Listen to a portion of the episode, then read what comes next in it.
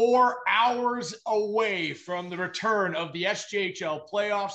This is SJ at noon, your playoff preview edition. Rory McGoran, of course, joined virtually, as always, by Jamie Neugebauer, the Nugs, and already dusting off his golf clubs. It's Nick Nielsen, the special guest, impartial view from the outside looking in, but he'll bring all the insight coming from his playoff predictions as we break down the return of the SJHL playoffs after, well, nearly three years. Let's start with that. The excitement, it's back. The top eight teams, some amazing playoff series going to take place with games one and two this Friday and Saturday. But let's just start with how exciting it is for, I mean, Jamie, you'll be in it calling the Hounds. Nick, I know the excitement still involves in, in inside you as well, just the return of it and being an SJHL hockey fan yourself.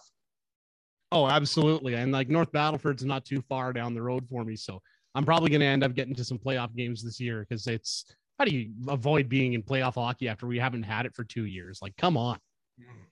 Yeah, it's awesome. As you can see, they're uh, they're all rubbing uh, my head there. No, it's the the Canalta Cup. Well, it's not called the Canalta Cup anymore. I should say the SJHL Championship Trophy. Uh, but boy, oh boy, it's going to be fun. It's been a long time since we've had it, Rory and Nick. 1819 was the last time someone won the trophy. So that's crazy. They're going to have to dust that thing off. Speaking of dusting off golf clubs, they got a trophy to dust off, Rory. Yeah, and it's crazy. It's crazy to think that the only there's only one player left in the league that has tasted a championship victory. It's Dylan Esau of the Battleford's North Stars. So that's just how long it's been since, well, the SJHL championship has crowned a victor. Yeah, he played 12 games back in uh, 2018 19 on that great playoff run for the for the North Stars. And, uh, you know, that year, a lot of people said Braden Klamosko's team, we'll talk about the Stars in our preview in a second, but said, you know, this was a team that was recruited by other people and blah, blah, blah. And it all kind of fell in Klamosko's lap. Uh, but obviously did an incredible job with it and and his club back then in 1819 beating the Melfort Mustangs in the finals. Uh, but boy, they're looking good again uh, with his team this time for sure. His fingerprints all over it. So uh, looking forward to it, Rory. Well, let's start right at the top. It's the one seed Estevan Bruins taking on the eight seed Notre Dame Hounds one and two at Affinity Place Friday, Saturday. Three to one was the season series. The one win for the Notre Dame Hounds, the most wild game of that 8 7 back and forth that the Hounds got it done. But other than that, Estevan just had their way. Nine nothing in the first game, seven to one in the third game, and seven to nothing in the fourth game of the regular season. Outscored the Hounds 31 to eight. And if you look at the plus goals differential between the two teams. There's about 170 that separate them. So, is there a chance, and I'll start with you, Nick, that the Notre Dame Hounds, last time we had a full playoffs, eight seed Yorkton upset one seed Nipawin.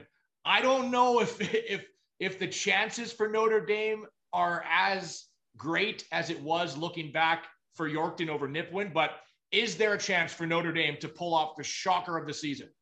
Well, you take a look at how things ended at the end of the season. The Estevan Bruins did sputter a little bit at the end with losses to both Melville and Weyburn, so two of the lowest ranked teams in the entire league. Um, especially that overtime loss there to Weyburn. That's always going to sting them a little bit more. I don't think they're going to steal the series away, though. I think, if anything, Notre Dame has the chance to steal one game out of it. I think Austin Elliott in goal, Kevin Anderson up front, that line with him and Elliot Dutiel. I think those guys are good enough that they're for sure going to steal a game. I think probably in that two, three area of the, of the series. I think game two or three could go towards Notre Dame. Um, Estevan, I think their biggest enemy right now, I think the biggest question for them are going to be is goaltending right now. Uh, you take a look at how things are. Cam Hrdlicka, he's my guy with that team right now. Save percentage uh, above 97.2% in his last four starts, plus uh, two shutouts in that time. And he also made two relief appearances in there, too. Below us has been a well, a little bit struggling in the last little bit. In his last uh, three starts, he was pulled twice, had a sub 88% save percentage. So I think the biggest answer question for Estevan going into the playoffs is going to be in net. But I think once they have, I, I, think if they get that kind of first loss, like I said, in game two or three, it's going to kind of kick them into gear a little bit more. You know, I think they might go into that first game, cruise through, put through the effort, get the win. Game two or three, I'm kind of seeing maybe they'll stumble or falter a little bit. And then as soon as they get a loss, they're not going to be able to be stopped, and they're going to end up winning that one in five. Nugsy, uh, before we get to your point, I kind of have a little storyline that I think encapsulates all four series, right? And the one for this one is believe, because no one believes the Notre Dame Hounds can get it done. It's got to start in the room, has to start with the leaders. And the leaders, we know which five, including the goal, t- or six, including Elliott, have to be the best players in the series. You're the broadcaster for the Notre Dame Hounds. What is the belief? Because it is a it's a tough and tall task going up against the Bruins, but you have to think that the leaders do believe for the Hounds. Yeah, absolutely. You know, being around the team uh, at the last game there, the regular season for anybody that decided half the series that we're talking about today, ironically, that one game in Wilcox, uh, you know, uh, first intermission, I was like, man, if the guys play like this, then why not? But yeah, uh, certainly they're saying uh, Rory all the all the right things, all the things you expect them to hmm. say. You know, Kevin Anderson is a kid that's got all the confidence in the world. Um, you know, Elliott Dutiel is kind of the same. Jared Sitch is just even keel, the same guy every single day, doesn't get too high, too low. So, yeah, they're certainly saying this, the right things that they believe very strongly that they can give the Estevan uh, Bruins a game. And we saw the first five minutes in that 8 7 game in Wilcox. You know, the Hounds scored three, four goals quickly, chased below yeah. us and Hrdlicka back and forth. So, you know, it, it's going to be very interesting. Uh, you talk about believe, you know, the key for me, and I always talk about in upsets, Rory, the thing that you need in an upset, whether it's in a game, it's in a series, it's twofold. First of all, you need incredible goaltending. That's just the bottom line. You like if Austin Elliott and or Riley Osland, and I really have no idea who it's going to be right now. Probably Austin Elliott for game one, but I don't know going down the down the down the stretch. I have no idea. But you need incredible goaltending and you need incredible special teams. That's one and two for every uh, upset. And obviously, you know, this would be a huge upset, as big an upset to be honest as I've seen since yeah. I've come to the SJHL. And the last point I'll make is that key matchup for me is the Notre Dame power play uh, needs to really click. They have been very good all year, fourth ranked team right now going into the playoffs uh, at 21.6%, but that Estevan PK at 90.2%, uh, the most shorthanded goals in League Two. So the Hounds have need to have great goaltending and airtight special teams. At 21.6 for the Hounds in the power play. Sorry, Nick is fourth place, and the Estevan Bruins 22.1. Uh, so like it, it is neck and neck, third and fourth in terms of their their man advantage, and it'll be a big uh, it'll be a big point in this series if Notre Dame, you know, they're going to have to keep games obviously tight. Hopefully not that eight seven. Also, you're going to want to try to limit the the firepower of the Estevan Bruins. It's almost impossible to do it but mm-hmm. uh, it, it, they're going to have to. So yeah, Estevan was seven for seventeen on the play in the on the power play against Notre Dame in the four games. Ended up the team ended up scoring thirty goals. So you talk about again, you know, I know them all very well, as you all know, and uh, believe in them a lot. When the Hounds are playing really, really well, they're they're very good, but uh, they're they're not not very good. Has been not very good. So it's it, which Hounds will show up. That that'll see that that'll determine whether it's a series or not. Go ahead, Nick. Yeah, and going back to the point you were making a moment ago here about shorthanded goals, Estevan having so many of them this season, a big part of that too is going to be up against Notre Dame with that bigger ice surface. It means there's more room for guys to sneak away, and you know those power plays. They have to try and use that space to try and uh, get something going in Notre Dame, and I think Estevan's going to have a uh, little bit easier time breaking away with that all that extra space. You know, they just have to uh, stay in the passing lanes a little bit more. And I think that's going to open up a lot of opportunities. But on the counterpoint, the other thing I wanted to bring up here too is that there's a couple guys that chip on their shoulders for Notre Dame going into this one. Antoine St. Ange traded away from Estevan earlier this season. Uh, Nick Sombrowski a couple years ago was uh, a guy who was cut by Estevan and then ended up getting picked up by Weyburn and now by the Notre Dame Hounds. And he scored uh, when I was still calling with Weyburn, one of my favorite goals I've ever called, where seven seconds left in the game off a of faceoff. He wrapped it around the back of the net for a big game winner against the team that caught him in his first game back. So uh, he, there's a couple guys there who I think are going to be looking to try and beat Estevan. Like they're, they, it's it's it's going to mean a little bit more to those guys, I think.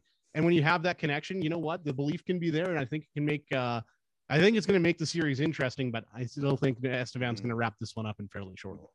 Well, prediction time. Nick, what's your call? I've got Estevan in five. Jamie?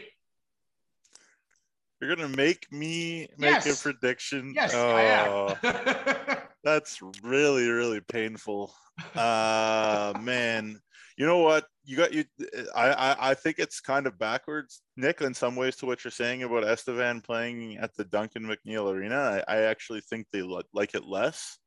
Uh, you know, they've got great speed. They can, you know, free wheel, but that and and obviously that there's a little bit more space, but you know, there, that's still an ice rink that the Hounds are very used to and have played very well on lately. So, um, you know, I'm going to give uh, give it to Estevan in in six, but uh, uh, you know, that's you know that's that's a big compliment to the Hounds because I, I think they're much better than than people think when they're playing their game. I have this is the lone sweep of the series. I have Estevan four, but I do think that a couple of the games will be a lot closer than what we saw throughout the regular season. I think that Notre Dame's gonna gonna put up a fight, but just the experience on Estevan, I think, will take over in a in a sweep that may surprise a lot of the players on Estevan too. How hard it was, although you look four straight games, but it'll be difficult for, yeah, for the Estevan Bruins. I just want to make just like one tactical point here it's that it's it's a really unideal matchup if I'm being 100% honest for the Hounds because Brett Pilkington is not a coach that wants his team to trap and sit back and wait. It's not like we saw the Yorkton Terriers have great success against the Estevan Bruins this year because they take away space, they sit back, they wait for their chances. Brett Pilkington and Mitch Parody and the Hound staff really want to develop individuals and let them express themselves and get out and play. And that's what the decision that they've made. They're not going to sit back and clam up and have five guys protect the house. Like they want guys to exert themselves. So, uh, you know, this Estevan team, 850 plus games of major junior experience throughout that squad. Rory and Nick, uh, you know, and guys who can st- certainly still be there.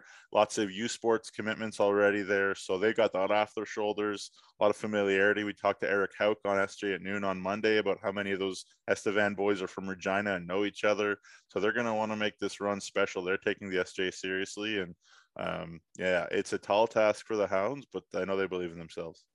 Two verse seven is the Humboldt Broncos versus the La Ronge Ice Wolves. Three to one, also the season series in that one. Humboldt Broncos taking three out of the four games. It was 3 2 in a shootout, 10 2 when they went up to La Ronge, followed by a 5 1 win for the Broncos the following day. And then the lone game that La Ronge won was the last one that they played, 3 to 1 for La Ronge in Humboldt. It's about 120 of a, of a differential between the goal spread uh, plus 121 for the Humboldt Broncos, minus 25 for the La Ronge Ice Wolves. But um, this is an Ice Wolves team that totally reshaped itself coming into the trade deadline, and they've been one of the best teams since doing that. So a lot of people, I mean, it's no, it, it's it's definitely Humboldt on paper and Humboldt with depth, but if you're Scott Barney and the Humboldt Broncos, you cannot look lightly on this La Ronge Ice Wolves team especially in the playoffs and how physical they play. Jamie, I know you call it the bully bowl because they both lead the league in penalty in penalty minutes, number one and number two. Yeah, fifteen hundred penalty minutes plus for each of these teams. So they're going to try to destroy each other. Another element for this is that the La Ronge and Humboldt Broncos have not played each other since November the 25th. So yeah, any kind of image that the Broncos have in their heads of shellacking, and I mean shellacking the the Ice Wolves in in La Ronge uh, back then, uh, you know, are, are done. And I think the last time they played, I believe the, the Ice Wolves won. So three to one. Yeah. Yeah. So it's a situation where, uh, you know, Scott Barnes is going to have to dig through a lot of video and, and find out, and we'll see what the Ice Wolves uh, you know, my last point about this is that we'll see if the Ice Wolves how healthy they are, how much healthy they are. They haven't played, you know, in, in, a while. Their season ended pretty quickly compared to everybody else. So if Holden Knights is right, he makes a huge difference. If McKillen Couture is right, he makes a huge difference. Obviously, the Broncos neck a lot deeper. Uh, but uh, you've seen the Broncos much more lately, you know, than I have. But uh, everybody knows how good the Broncos are. Absolutely. I've seen the Broncos four times within the last month. Uh, we only won one of them. Yay, we won one. Uh, but besides that, it was it was rough going. And I got to say, like from what I've seen, and it, part of it's the amount of volume that I saw Humboldt in the end of the season. We saw a lot of Humboldt and a lot of North Battleford, but Humboldt looks just so prepared to play in the playoffs. I mean, there are some games there the where the last game we played Humboldt, they absolutely dominated Kindersley all over the ice. Before that, they were close games going into the third. I think it was 3 1 in both of those games. One of them, Humboldt, keeps their foot on the throat and wins 4 1. The other one, they go ahead and win 7 1. And that is the biggest factor for me with Humboldt is that they do not know how to stop. They don't know how to take time off. They don't let you relax in the third. They could be up by five going into the final period. They keep the foot on the gas. And that Humboldt does not have a second gear. They have a gear. It is go, and that is it. Mm-hmm. Um, La Ronge, they have you know, you say they've been one of the best teams in the league, and that since the trade deadline. That's true, but their end of the season was a little bit inconsistent. I mean, you look at what they did in the end of the season. Uh, they go up and they split games with a very good team in Flin Flon. They lose 4 1 to a good Melfort team. They win in overtime, but they give up seven goals to a struggling Melville team. A win over Estevan at the end of February good enough and physical enough that I think La Ronge is going to be able to take some games from this. I don't think this is going to be a walk in the park, but Humboldt just seems so ready for playoff hockey. They're physical. Yes, they take penalties, but they kill them well. Their power play uh, works well with each other. They've got so many threats from every different angle. They just pour on shots from everywhere. They don't, that's the thing about Humboldt is they don't necessarily worry about the big high quality shots. They just put shots on net, drive it, and will get rebounds. And they've got guys who are skilled enough to get into those positions and take those good high quality shots too. So I still see Humboldt's probably going to take this before it goes to seven, but La Ronge is going to batter him. La Ronge is going to make this not so fun to play. Yeah, absolutely. I mean, you mentioned the second period and what they do moving through the deeper the games get. The Humboldt Broncos 39 and 0 when leading after the second period. They never coughed up a single lead after 40 minutes of play all season and took 39 of their 45 games that they won. They were leading after the second. It's not like they needed to come back in the third very often or tie game in the third very often. 39 out of 45 wins, they were leading heading into the third period, and they did not relinquish a single one of them. To me, my storyline here is the penalty kill. Nugsy mentioned it, the bully, the bully bowl. Both teams lead the league in penalty minutes. You know it's going to be physical, but how can teams stay disciplined? Because the Humboldt Broncos have the number one penalty kill. The La Ronge Ice Wolves have the last place penalty kill. As I mean, it's a big discrepancy as well. The Broncos 90.9 and La Ronge at 74% successful on the kill. So if it does get physical based off the season, you, you, you are, are a little bit undisciplined, let's say, based off the season. It looks like the Broncos can handle killing penalties. La Ronge, I think if they get into the same situation, the Broncos can end the series quick. Yeah, it's a good point, Rory. The like over the regular season, the Broncos power play against La Ronge was 30%. So, you know, it's a thing where in that rink, Kevin Kaminski and the Ice Wolves want their team to play with brawn and bravado and machismo and hit people and be physical and be a little dirty. But, you know, the that that's fine and well until you start taking penalties. Uh, and I talked to Jordan Fry, the the one-time La Ronge Ice Wolves goalie, who's been a great broadcaster and friend to all of us, uh, you know, over this year and and hopefully beyond and uh, he said, you know, the Ice Wolves can play if they just play hockey, like if they stay out of the box. And you know, I I always like to think that that in that rink in La Ronge, both La Ronge's power play and the other team's power play should be really really good because you know you don't have time and space to to hang on and think too much. You got to have a simple power play and pound that puck on and get to the blue paint and bang it in. And this Broncos team, uh, Nikki, you said it uh, has been playing that way all year. Like they go stick their nose in and they're heavy and they play hard and they beat you up. Like this Broncos team is not afraid to play any way you want. So it's again, he talked about the Notre Dame matchup being a bad one uh, for uh, for like the Estevan matchup being a bad one for Notre Dame. Like this is a bad one, I think, too for La Ronge. I think maybe like a Yorkton would have been a harder series for for Humboldt. I mean, no disrespect. I think La Ronge is going to come out really hard and play real hard. But again, on just tactically on paper, which doesn't mean much, but on paper, it's a bad matchup for La Ronge. If there was one, go go ahead, Nick. And just to speak to that point, I, I do think that when it comes to physicality, that actually is the one edge that La Ronge has. I think they've got enough guys in their lineup. Like You're looking at uh, Brandon Della likes to mix things up a little bit. Aaron Gray Eyes, he's one of the you know more skilled guys for La Ronge. Oh, he's going to be. He's still injured. Mm-hmm. I didn't realize that. Well, that changes things up a little bit, but still, overall, I think through the lineup, La Ronge just plays a bit.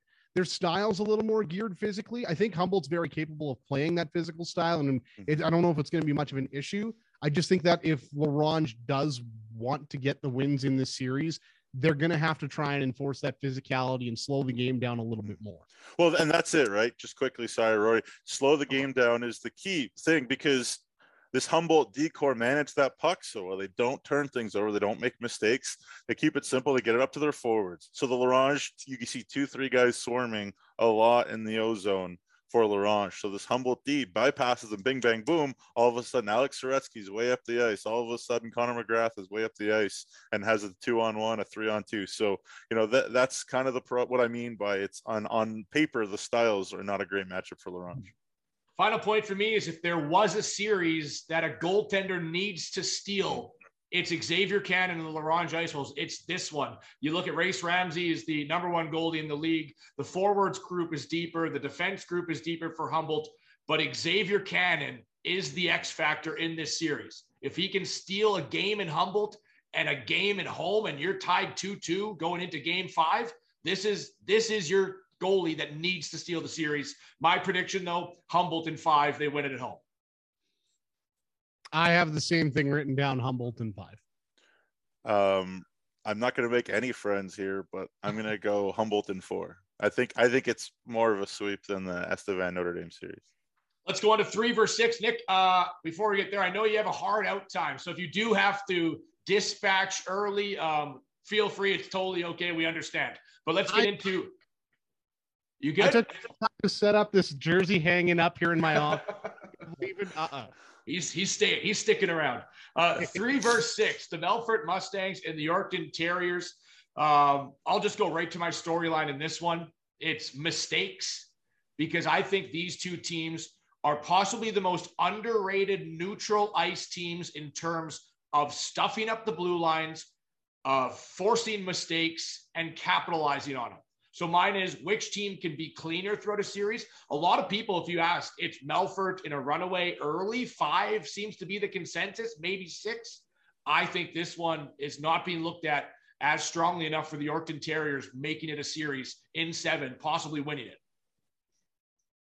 I don't know who these people are, or to be honest, like. Well, you, you I, look I, online, and a lot of the player, a lot of people are picking Melfort. Like they'd be, they'd have ninety percent of the votes. Well, yeah. Melfort hasn't lost in regulation in a month, so yeah. you know, fair enough. Melfort's coming in playing great, great hockey. There's no question about that. But you know, in a lot of ways, so are the Yorkton Terriers. Like Matt Hare's guys again they play such a structured game?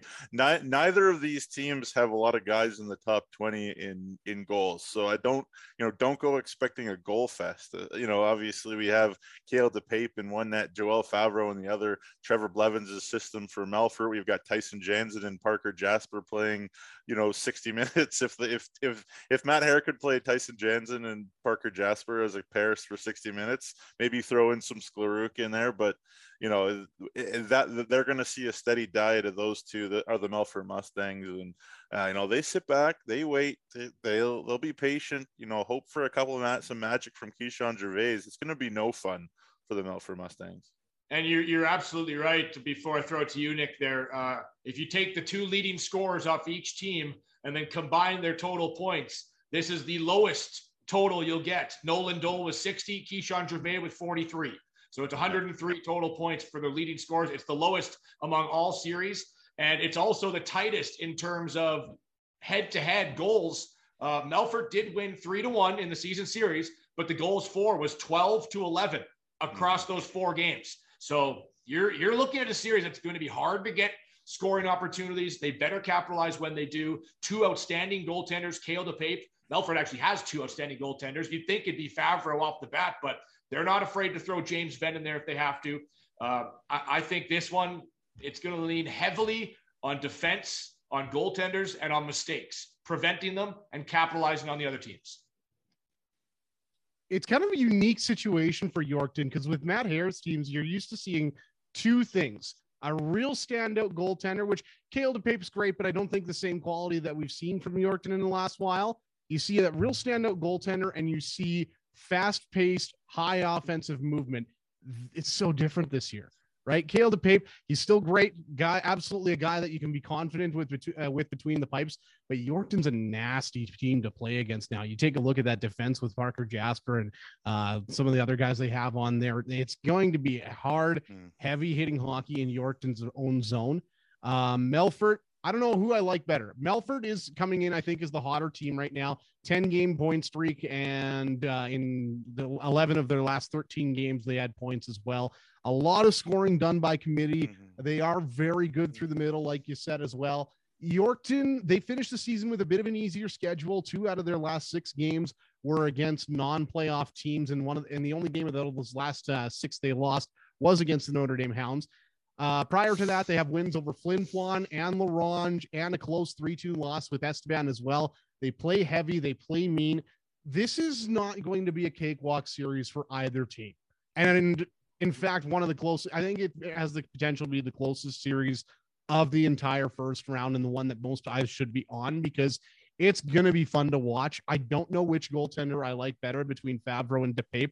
I'm leaning towards DePape early on, but I think I like the offense of Melfort just a little bit better than I like what Yorkton's bringing.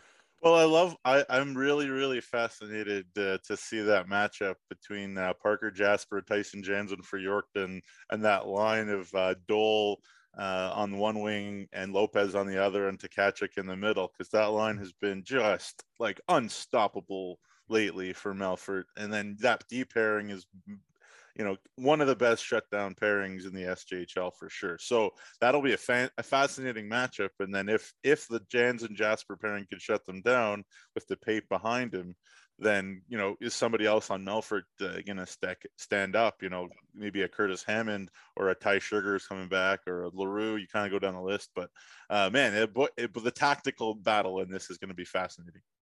Yeah, and I mean, I have written down here: edge to the Pape, edge to Melfort forwards, defense pretty spot on even in my mind in terms of ability to change a series. So pick your poison. I got Melfort doing it, but it's taken seven games. They're going to do it at home in game seven. I've gotten Rory. I, I don't like how much you and I are thinking this. Melfort and seven myself as well. Ooh, man, like it's so. Did hard. you not think beforehand, Jamie, before coming was, on the show? I was, like, I was hoping to not have to make any predictions, which I guess was a foolish, uh, a foolish decision. Yeah, um, playoff preview show. Sure. You know what? You know what?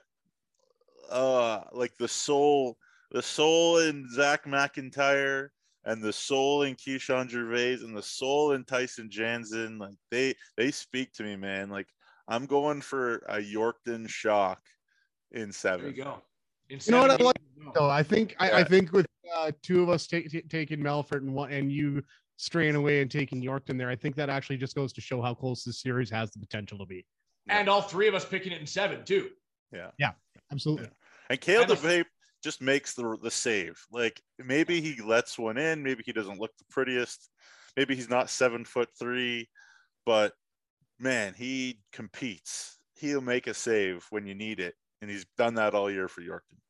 Biggest discrepancy because we've talked about special teams. The other the other two series is the power play. The the PK is spot on, really even three and four in the league, yeah. but it's the first place power play of the Melfort Mustangs going up against the Yorkton Terriers, who at 13.8%.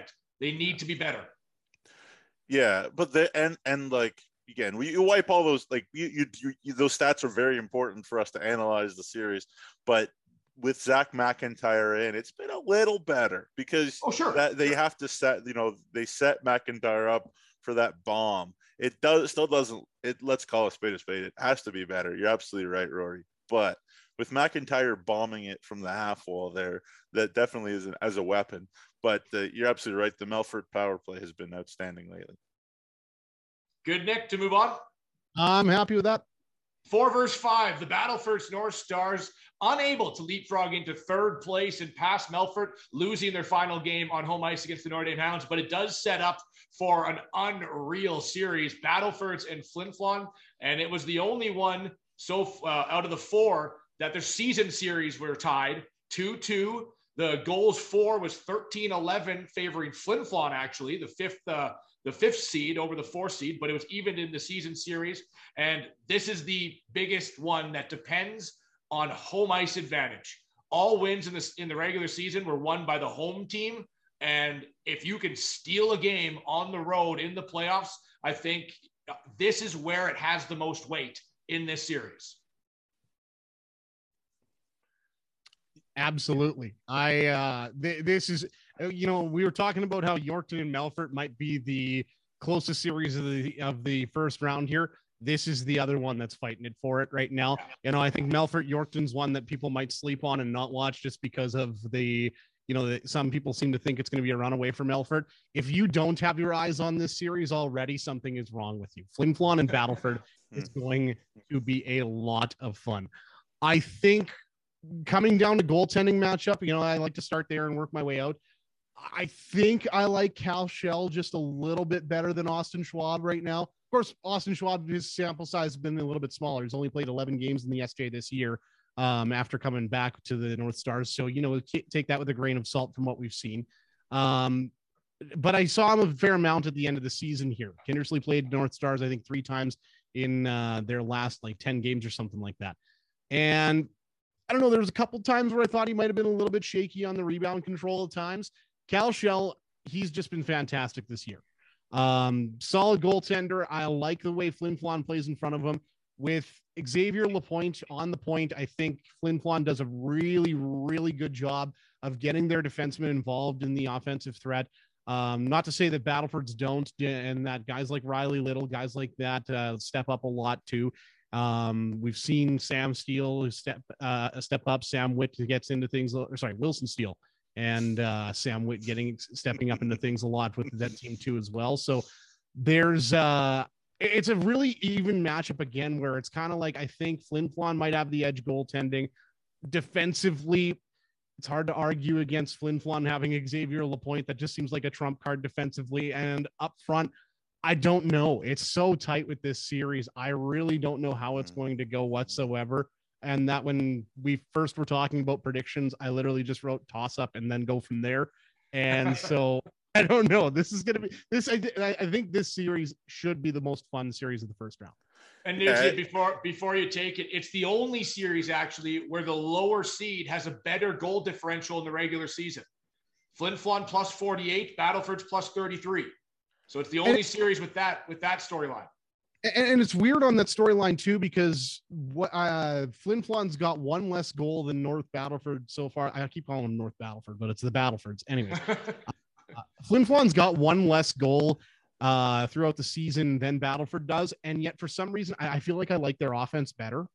And I don't know why that is. It's just kind of a based off feeling. Mm-hmm. Keep in mind, I haven't seen Flin Flon play since January 25th, and it was only one game. Before that, it's been since October. So, mm-hmm. and that it's it's been a long. My sample size and what I'm looking at for Flin Flon is is a lot of outdated stuff, and they had uh, a little bit ups and downs near the end of the season. But I don't know, just something about Mike Reagan's rink playing at the Whitney Forum. Like there's just something about that home ice advantage that they have. I mm-hmm. think Flin Flon is able to steal a game in Battleford at some point, but I also think Battleford's got that capability too. So it's going to be interesting to see how this one plays out. I have no clue what's going to happen. Well, to to throw some stats at the situation, uh, the the Flin Flon Bombers 21 6 and 2 at home Battleford's 19 8 and 2 at home. So Battleford is the best power play in the league at home, 26.4%. Flin Flon is third. But here's here's the interesting thing that I think gives Battleford's the edge in this series just slightly is that Flin Flon's goal differential is plus 49 at home and it's actually minus one on the wow. road. Um, and Battleford's is a, is much more close what you kind of would expect, like a plus 28 at home and a plus five on the road. You expect like a difference there, but like plus plus 49 to minus one uh, is tough. But the thing about the Flin Flon Bombers lately that that is kind of you know the analytics people maybe i don't know how closely they're paying attention but the analytics people got to be scratching their heads because the flin flon bombers uh you know the last while have not played bad hockey at all. Like they've put up a lot of shots. They pumped a ton of shots on Austin Schwab, for example, recently when they played each other the third last game of the season or something like that. And Austin Schwab made like 48 or 49 saves for for Battleford. So the the mm. analytics say maybe that the bounces are going to go Flin Flon's way a little bit more because they're not playing badly at all, and they have Cole Vardy back. You talk about Xavier Lapointe being a cheat code on the blue line, and he is the best defenseman in the Saskatchewan Junior Hockey League. Uh, he's got his buddy with him back now, like you know. So things have just got to go in. Things have just got to work out. You think the the the average law of averages say for this uh, Flin Flon team, but you say which team is more likely to win on the road based on the numbers? It's it's Battleford's, and they've got Dylan Esau, which we talked about um, you know, in the lineup. The, the, last thing I'll say is that uh, in 1819, these two teams played each other in the playoffs in the first round, if you guys can remember. And oh, yeah. that game went seven. Series. That series went seven, four overtime games of that seven. One of those games went to three overtimes, and eventually Battleford's obviously went on to then sweep Yorkton and then and then beat Melfort in the finals. But uh, that was that was incredible, and this is going to be incredible. Yeah, it's absolutely going to be uh, a series to watch if your hometown favorite team isn't playing that night uh, to tune into the Battlefords and Flin Flon. You mentioned it. That 2018-19 series was absolutely insane. Um, yeah, yeah. I just think the Whitney Forum uh, is is harder a building to win in than um, Access Communication Center in the Battleford. So hmm. I think Flin Flon can take one on the road and then I think they win all the, the first three games they get at home and they take this one in six. I'm flip flopping a little bit. I had it written down originally as Flin Flon in seven. Talking through things and looking at things a little bit deeper, there's one stat that really sticks out to me in this, and it's one that Battleford's really takes advantage of is that they don't get very many power play opportunities. They so far in this uh, through the regular season, Power play opportunities for Battleford has been the least in the league at 159. That's like 60 less than Weyburn in uh, second in that stat. And still, Battleford manages to put up pretty solid power play numbers. Flin Flon, they don't take very many penalties themselves. I think they're sitting fourth in penalty minutes and second last in actual time shorthanded in the year. Battleford's really good at taking advantage of those opportunities. And if they can continue to do that, I think their power play struggled a little bit at the end of the season. If the Battlefords can win this the special teams game, I'm going to give it Battlefords in seven. I'm going to switch what I had originally written down. Battlefords in seven. I, I think for the first time this year, the Flin Flon Bombers are actually healthy. Um, and I agree with you about the Whitney Forum. I don't know about Jake Southgate's health. Uh, I don't know. We see Michael Harash, even though Austin Schwabi talked about him, he had a 940 something save percentage the last five games there in the season. But, uh, you know, the, the eye test is still that this is a kid that hasn't played a ton lately. So it's hard really to judge him. And then he's going into the playoffs in the Whitney Forum with the zoo, they call it, uh, hanging over him. Uh, yeah, I'm going to say that, uh, you know, I, love Chili. I love Brayden Klimosko, but I'm going to take Flin Flon in six just because – of the the health factor and how many games the Bombers have had to, or the, the Stars have had to play lately, and uh, yeah, just just that Whitney Forum factor. So I'm going to say Flin Flon in six. I'll give you this too. March 15th, I believe it was, if I'm correct, all restrictions in Manitoba lifted. They're later than we are here in Saskatchewan. You're getting your first playoff game as the first game with no restrictions in the zoo. Are you kidding me? That that is going to be a wild atmosphere. Yeah. Oh boy. oh boy, that's good. Go. And, and, also, I, I just want to know if you guys know the answer. Xavier Lapointe ended up leading his team in points at the end of the year. When's the last time a defenseman led his team in points? I'd have to do some serious digging on that one, but I can't. I can't remember one. Uh, like any team, like that seems possible. That... Oh no, it's possible. I just I couldn't think of it when I was trying to. It's like Doug since Scott. I've been here. Well, not not when not in a full season. Oh, okay. I yeah. don't know. It's a good question. Anyways, um, Bombers in six is what you said too, Nugsy? Yeah. Gotcha. Uh, we're not going to do our championship predictions next because after the first round series, we'll regroup again and break down round two. Uh, if you're watching the show and want to leave your comments, of course, about who you think will win the first round series, please do. Please share. It's our SJ Noon playoff preview show uh, for round one. Nick, thank is, thanks as always, and enjoy some playoff hockey. Thanks for having me. I'll go back to shining up my golf clubs as you guys have been so nice to point out. I'm sure the swing's looking great, though. I'm sure the swing's looking great. Nugsy, always a pleasure. Best of luck down uh, in Estevan Friday. I'm sure you're having a lot of excitement. I know you got to call some playoff hockey, mm. but it was the Survivor Series. It's the yeah. first time in a best of seven series for yourself. Yeah, this is going to be game 180 for me, calling uh, for the Notre Dame Hounds Junior A, and game six of a playoff game, and game wow. one of a best of seven series for a Notre Dame Hounds Junior A team. So there you go. Can't wait. We're wherever you are, whoever your favorite team is. I mean, playoff hockey is back for the first time in two and a half years, however long it's been. It seemed like forever. So get your tickets if you can, support your team, watch hockey TV, tune into the radio, do whatever you can because hockey is back. Playoff hockey is back, and the excitement across the province uh, is rightfully immense. This has been your SJ at noon playoff preview show. We'll be back on Monday and recap games one and two on SJ at noon, normal time myself, Nugsy, Nick, thanks so much. We'll talk to you in a couple weeks after round one.